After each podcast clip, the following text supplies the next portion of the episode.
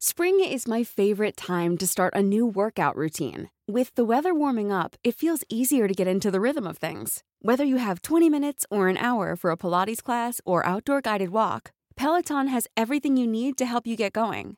Get a head start on summer with Peloton at onepeloton.com.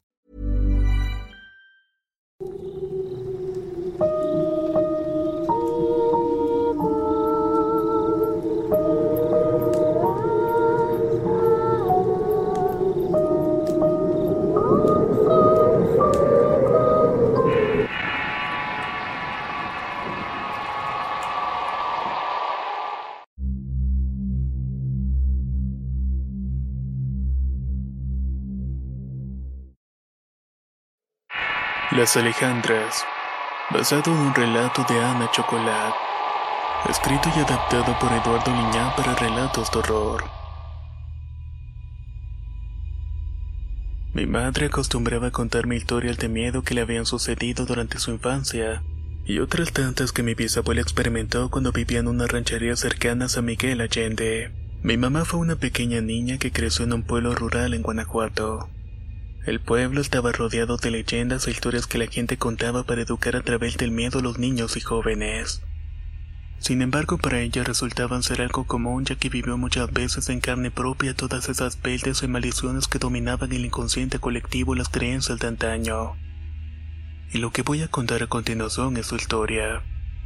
Nací en una pequeña ranchería fuera de San Miguel y vivía junto con mi hermano Juan y mis padres en condiciones de extrema pobreza.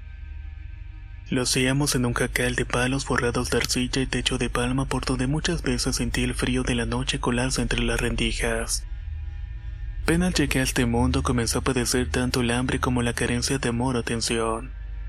Mi madre cosechaba legumbres en una pequeña parcela para después venderlos en el tianguis local, mientras que mi padre y hermano eran peones explotados por un hacendado local que de igual manera explotaba a los vecinos. Los hacía trabajar todo el día para ganarse unos pesos que le eran descontados en la tienda de raya del patrón. De tal manera que nuestro destino estaba dispuesto al servicio del amo hasta quizás morir. Esa condición de pobreza nos colocó a todos en una situación precaria, llena de enfermedades por carencias de todo tipo. Siempre anduve andrajosa y descalza viviendo en lugares con poca higiene y con solamente una muda de ropa, misma que cuando la lavaba me obligaba a usar un costal de isle para cubrirme por completo. Contaba con apenas seis años cuando enfermé de una fibra a las cuales sobreviví milagrosamente, pero solamente para sufrir posteriormente por la pérdida de mi madre ante las mismas fiebres. Probablemente fue por las condiciones en las que vivíamos. En este punto de mi vida, luego de recuperarme, comencé a ver cosas raras de mi entorno. Al principio eran sombras que iban y venían por los jacales o los sembradíos. Después se sumaron otras sensaciones de ser observada todo el tiempo, además de escuchar extraños susurros a mi alrededor que a veces me llamaban por mi nombre. Voces que de pronto se tornaban violentas haciéndome estremecer y llorar por no entender qué era lo que estaba sucediendo en mi mente. Mi padre tiempo después se juntó con una campesina que lejos de ser un apoyo fue más bien un verdugo. Se aprovechaba de Juan y de mí todo el tiempo con el desconocimiento de mi padre, el cual, y viendo la imposibilidad de solventar una deuda que tenía con el patrón, huyó para la frontera a trabajar de bracero. De esta manera abandonó a mi hermano y a mí al cuidado de mi madrastra. El último recuerdo que tuve de mi padre fue el momento de verlo alejarse en un tren de pasajeros y nunca más lo volví a ver. Luego de ese, durante un tiempo estuvo mandando algo de dinero, pero la madrastra en vez de darnos lo guardaba o lo gastaba con un campesino que se hizo su amante. Ella tenía la idea de irse del pueblo mugroso en cuanto tuviera lo suficiente. Sin embargo, con el paso del tiempo mi papá dejó de mandar dinero y para mala suerte de la ruin mujer, el dinero que había juntado le fue robado por el campesino con que mantenía relaciones. Bajo ese panorama ya no quiso hacerse cargo de nosotros. Cierto día nos preparó para irnos al tianguis del pueblo, nos hizo juntar nuestra ropa harapienta en una bolsa y descalzos seguimos sus pasos. Tenía planeado abandonarnos en la plaza, pero la providencia actuó de una forma favorable y entre el gentío del camino nos encontramos a una mujer mayor que iba en una carreta. Al vernos alegró y nos preguntó por mi madre. La madrastra, después de contar la trágica historia, aseveró que estaba cansada de cuidarnos y que no se podía hacer cargo de nosotros. La mujer entonces afirmó ser nuestra abuela materna. Había reconocido a Juan y el peculiar escapulario que nunca se quitaba, mismo que le había dado mi madre antes de morir. El escapulario lo había cosido la abuela con sellos que solamente ella sabía. Aunado a lo anterior, yo me parecía mucho a ella cuando era niña, así que sin dudar supo que éramos sus nietos. Ella era de Pénjamo y tenía meses buscando a mi mamá. La historia de ella involucraba problemas familiares que la hicieron huir del seno familiar para juntarse con mi padre. De algún modo las noticias de la muerte de su hija llegaron a sus oídos y se apresuró a buscarnos, ya que no queríamos que quedáramos al cuidado de mi padre. De hecho, ella lo describía como un ser despreciable. Para la madrastra fue un alivio y no dudó un segundo en dejarnos al cuidado de la abuela, la cual fue resquicio de paz de nuestra vida de miseria y malos tratos. Nos llevó a vivir con ella en un rancho muy alejado de los pueblos que le pertenecía a un viejo sendado amigo de ella. Este hombre lo había dejado al cuidado de varios de sus peones para irse a Europa tras estallar la revolución. La propiedad no era valiosa y no producía nada de valor comercial por estar en medio de la nada y a kilómetros del pueblo más próximo. Pero era una tierra húmeda y fértil por lo cual habían pastos verdes y lo que se sembraba prosperaba. Para muchas personas era todo lo que tenían y conocían. Nuestra vida mejoró sustancialmente de andar harapientos ahora teníamos ropa y comida suficiente para no morir de hambre nunca más. Pero mi condición de ver cosas extrañas me siguió atormentando durante toda mi niñez. Más aún en esa zona particular donde se habían dado batallas durante la Revolución Mexicana. Dejando las tierras que rodeaban el rancho cubiertas de sangre y de ánimas que de pronto se levantaban entre los caminos polvorosos para deambular buscando quizás el descanso eterno. Todo el tiempo las veía a lo lejos y nunca me las acercaba. Pero de pronto estas ánimas aparecían de pronto cerca de mí con sus rostros descarnados y oliendo a muerto, emitiendo siseos incomprensibles aunque era claro que intentaban decirme algo que no podía comprender por mi corta edad. No era extraño que todo el tiempo escuchara lamentos y gritos de personas que parecían estar a mi lado, aunque eso significaba que no pudiera verlas. Conforme fui creciendo, los años no me ayudaron a liberarme de esa maldición.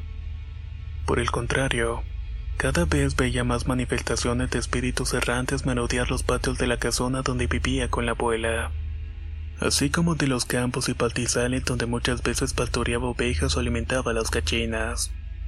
Esta tranquilidad fue breve y a pesar de percibir a las ánimas me fui acostumbrando a su presencia.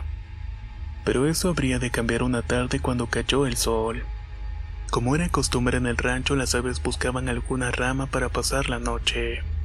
Mientras la noche llegaba, cambiaba el agua de los bebederos para que por la mañana las aves bebieran y se alimentaran con semillas que les dejaba cerca de los árboles. Mientras sacaba agua de un aljibe, el rechinido de las poleas fue silenciado por el letear de las aves que comenzaron a saltar. Estaban enloquecidas intentando alejarse de algo que las había espantado. Sus graznidos y la fuerza del aleteo reflejaban su desesperación y temor. Algunas de las gallinas que bajaban de las ramas caían muertas del terror que algo les había provocado. Solo podía verlas convulsionándose en medio de inquietantes bloqueos el mover de las plumas. En ese momento, un tanto nerviosa, pensaba que quizás había sido algún cochote de los muchos que había por los montes. Con temor tomé un palo para espantar al animal acercándome sigilosamente al árbol de donde las aves habían huido. La oscuridad me impedía ver con claridad qué era lo que había entre las hojas que claramente se movían. Eso indicaba que algo estaba agazapado ahí que era evidentemente grande. Estaba aferrado al palo cuando lentamente vi emerger de entre las ramas la figura de una gran ave que parecía mirarme con un par de brillantes ojos negros hipnóticos. Al verlos, la sensación de debilidad que siguió a la del espanto me obligó a soltar el madero que había tocado y me acerqué lentamente a ver qué clase de ave era.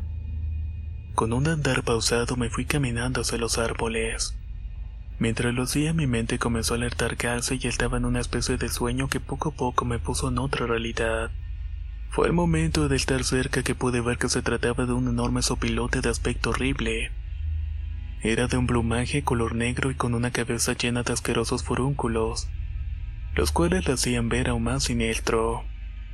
El ave estaba montada sobre una gruesa rama en donde solamente el plumaje se le podía mirar y ésta se doblaba ante el gran peso. Pensé que era una de las apariciones que comúnmente había visto. pero esta se miraba distinta y sentía una energía inquietante emerger del animal. Al momento que emitió un escalofriante graznido supe que algo no andaba bien, y más porque mis extremidades se quedaron petrificadas impidiéndome moverme. Comencé a respirar con dificultad con una sensación de frío sanidó mi espalda y pecho. No supe cuánto tiempo pasó mientras estuve frente al animal, pero cada vez que parpadeaba estaba más cerca de la siniestra aparición. Estando unos pasos del árbol sentí una cálida mano en mi hombro que me sacudía con fuerza.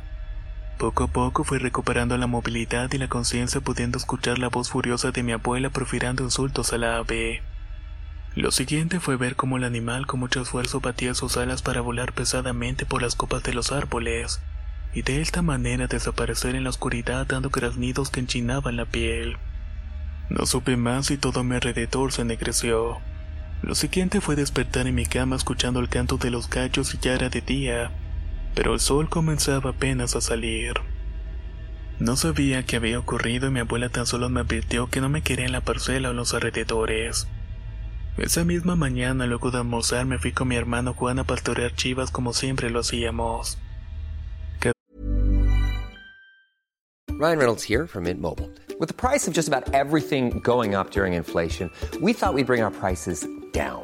So to help us, we brought in a reverse auctioneer, which is apparently a thing.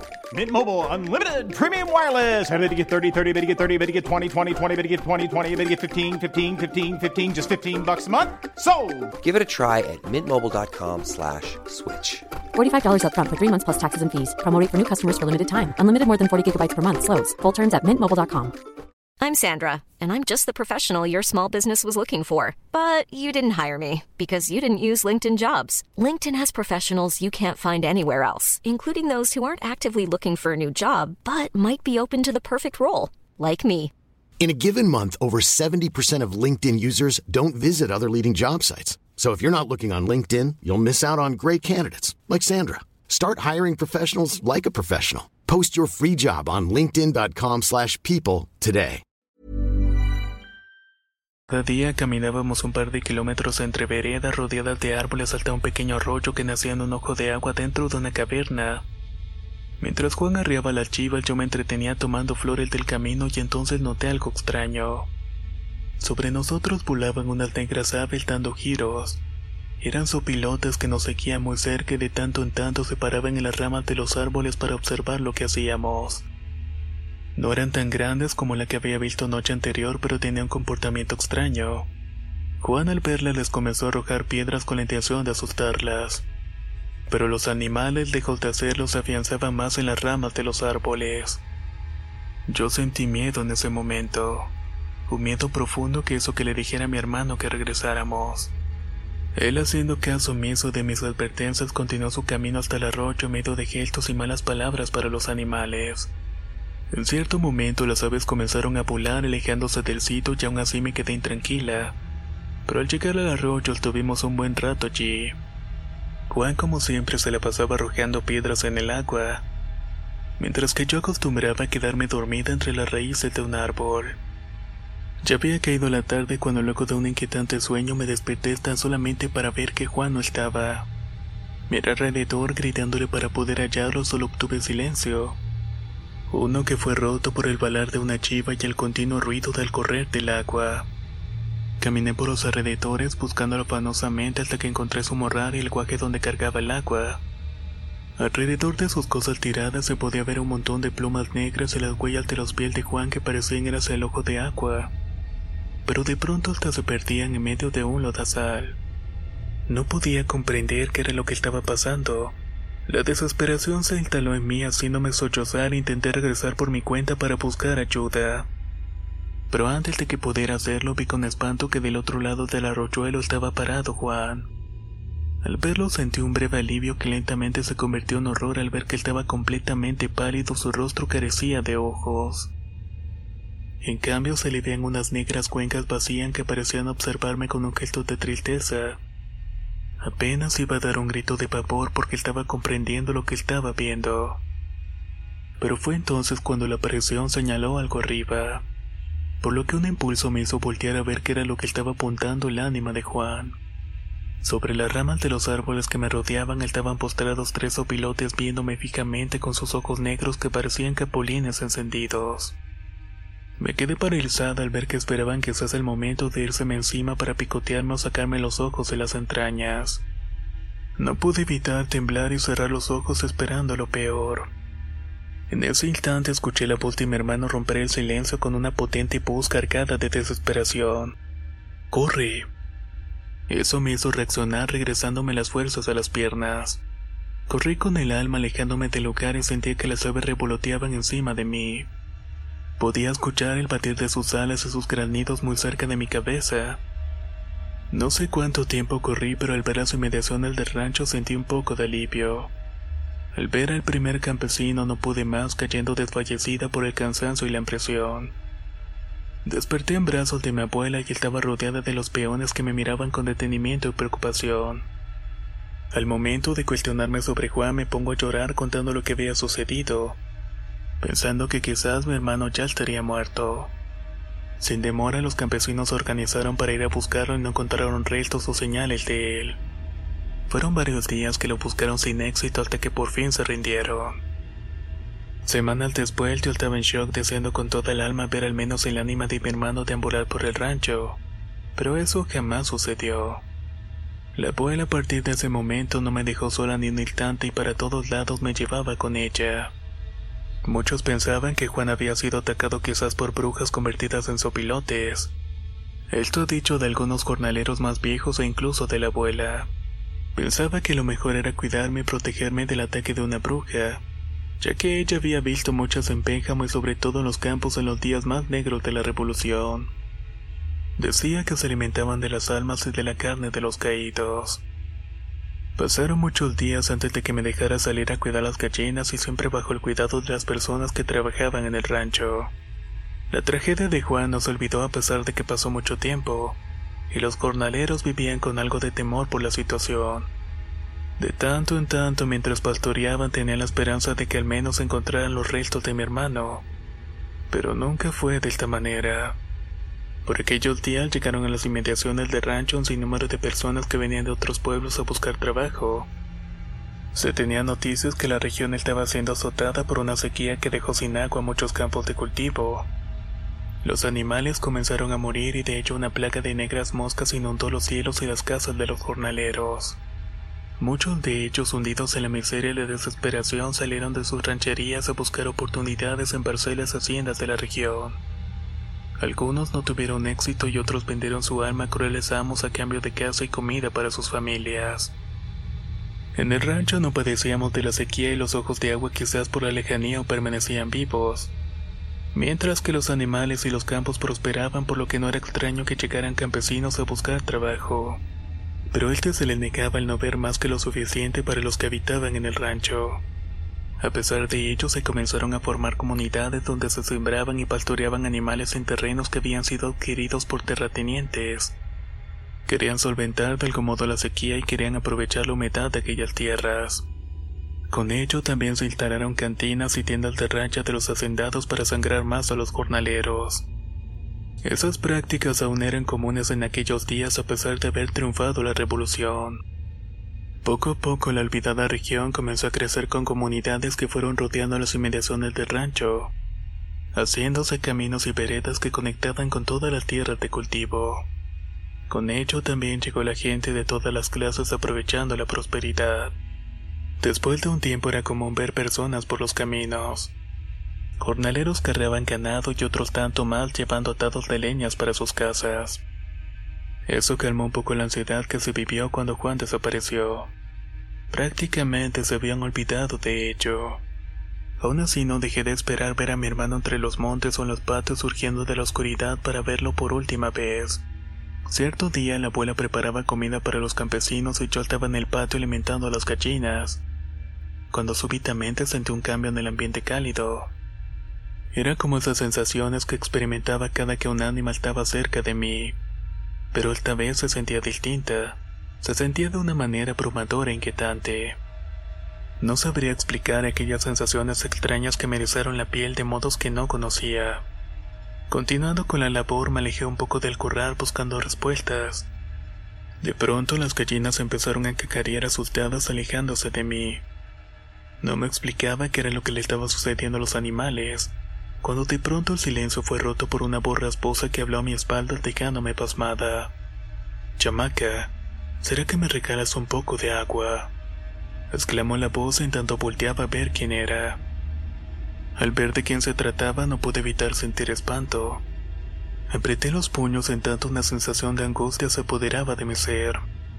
Me impedía hablar o hacer cualquier cosa al ver que de frente estaba una destartalada carreta calada por un famélico caballo que apenas podía sostenerse. Estaba cadeando sacando la lengua en señal de cansancio y sed. Sobre la carreta iban tres mujeres todas vestidas de negro cubiertas de la cabeza a los pies con un velo negro lleno de suciedad y polvo. Dejando ver solamente unos ojos grises carentes de brillo que me miraban fijamente sin ninguna clase de sentimiento. Una de esas mujeres había descubierto el rostro el cual reflejaba un gesto de impaciencia y amargura tan extraña que me hizo temblar.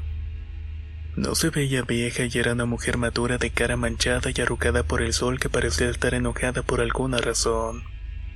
Cuando enseñó sus dientes marrones para gruñirme de nuevo por el agua, la abuela salió de la nada para preguntar qué se les ofrecía. ¿Qué quieren? preguntó con recelo.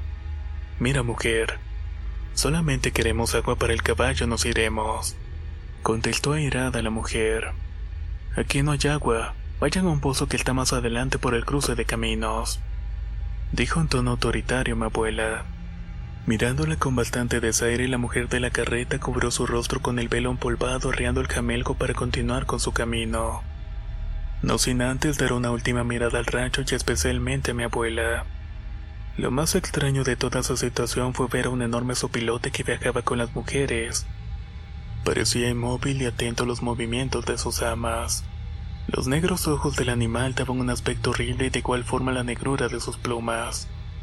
Toda esa extraña situación me transportó al día que Juan había desaparecido y me advirtió de los sopilotes que me estaban acechando.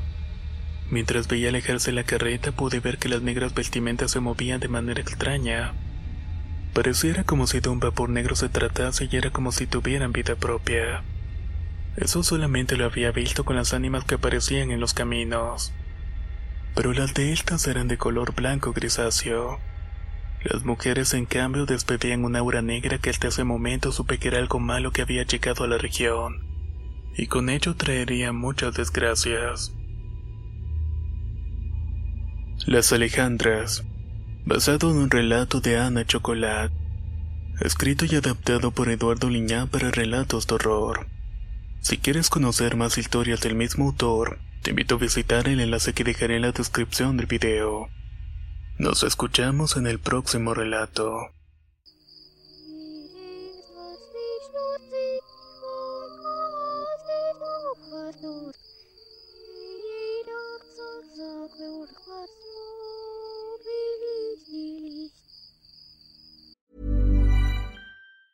Hey, folks, I'm Mark Marin from the WTF Podcast, and this episode is brought to you by Kleenex Ultra Soft Tissues your ally to help tackle your allergy symptoms this season. I love the change of seasons, but nobody loves pollen and all those other things floating in the air that make you sneeze during this nice weather. Kleenex Ultra Soft tissues are hypoallergenic and allergist approved. So fight back against watery eyes and runny noses without worrying about irritating your skin. For this allergy season, grab Kleenex and face allergies head on. If you thought the only way to get a more defined jawline with natural looking results was through surgery, think again. Juvederm Volux XC is a non surgical injectable gel filler that improves moderate to severe loss of jawline definition and can help you achieve natural looking results with little downtime. Even better, this improved definition lasts up to one year with optimal treatment. No maintenance required. Improve jawline definition for a smooth, sculpted look with Juvederm Volux XC. For important safety information and to find a licensed specialist, visit juvederm.com. That's J U V E D E R M.com. Not for people with severe allergic reactions, allergies to lidocaine, or the proteins used in Juvederm. Common side effects include injection site redness, swelling, pain, tenderness, firmness, lumps, bumps, bruising, discoloration, or itching. There's a risk of unintentional injection into a blood vessel, which can cause vision abnormalities, blindness, stroke, temporary scabs, or scarring. Talk to a licensed specialist to find out if it's right for you.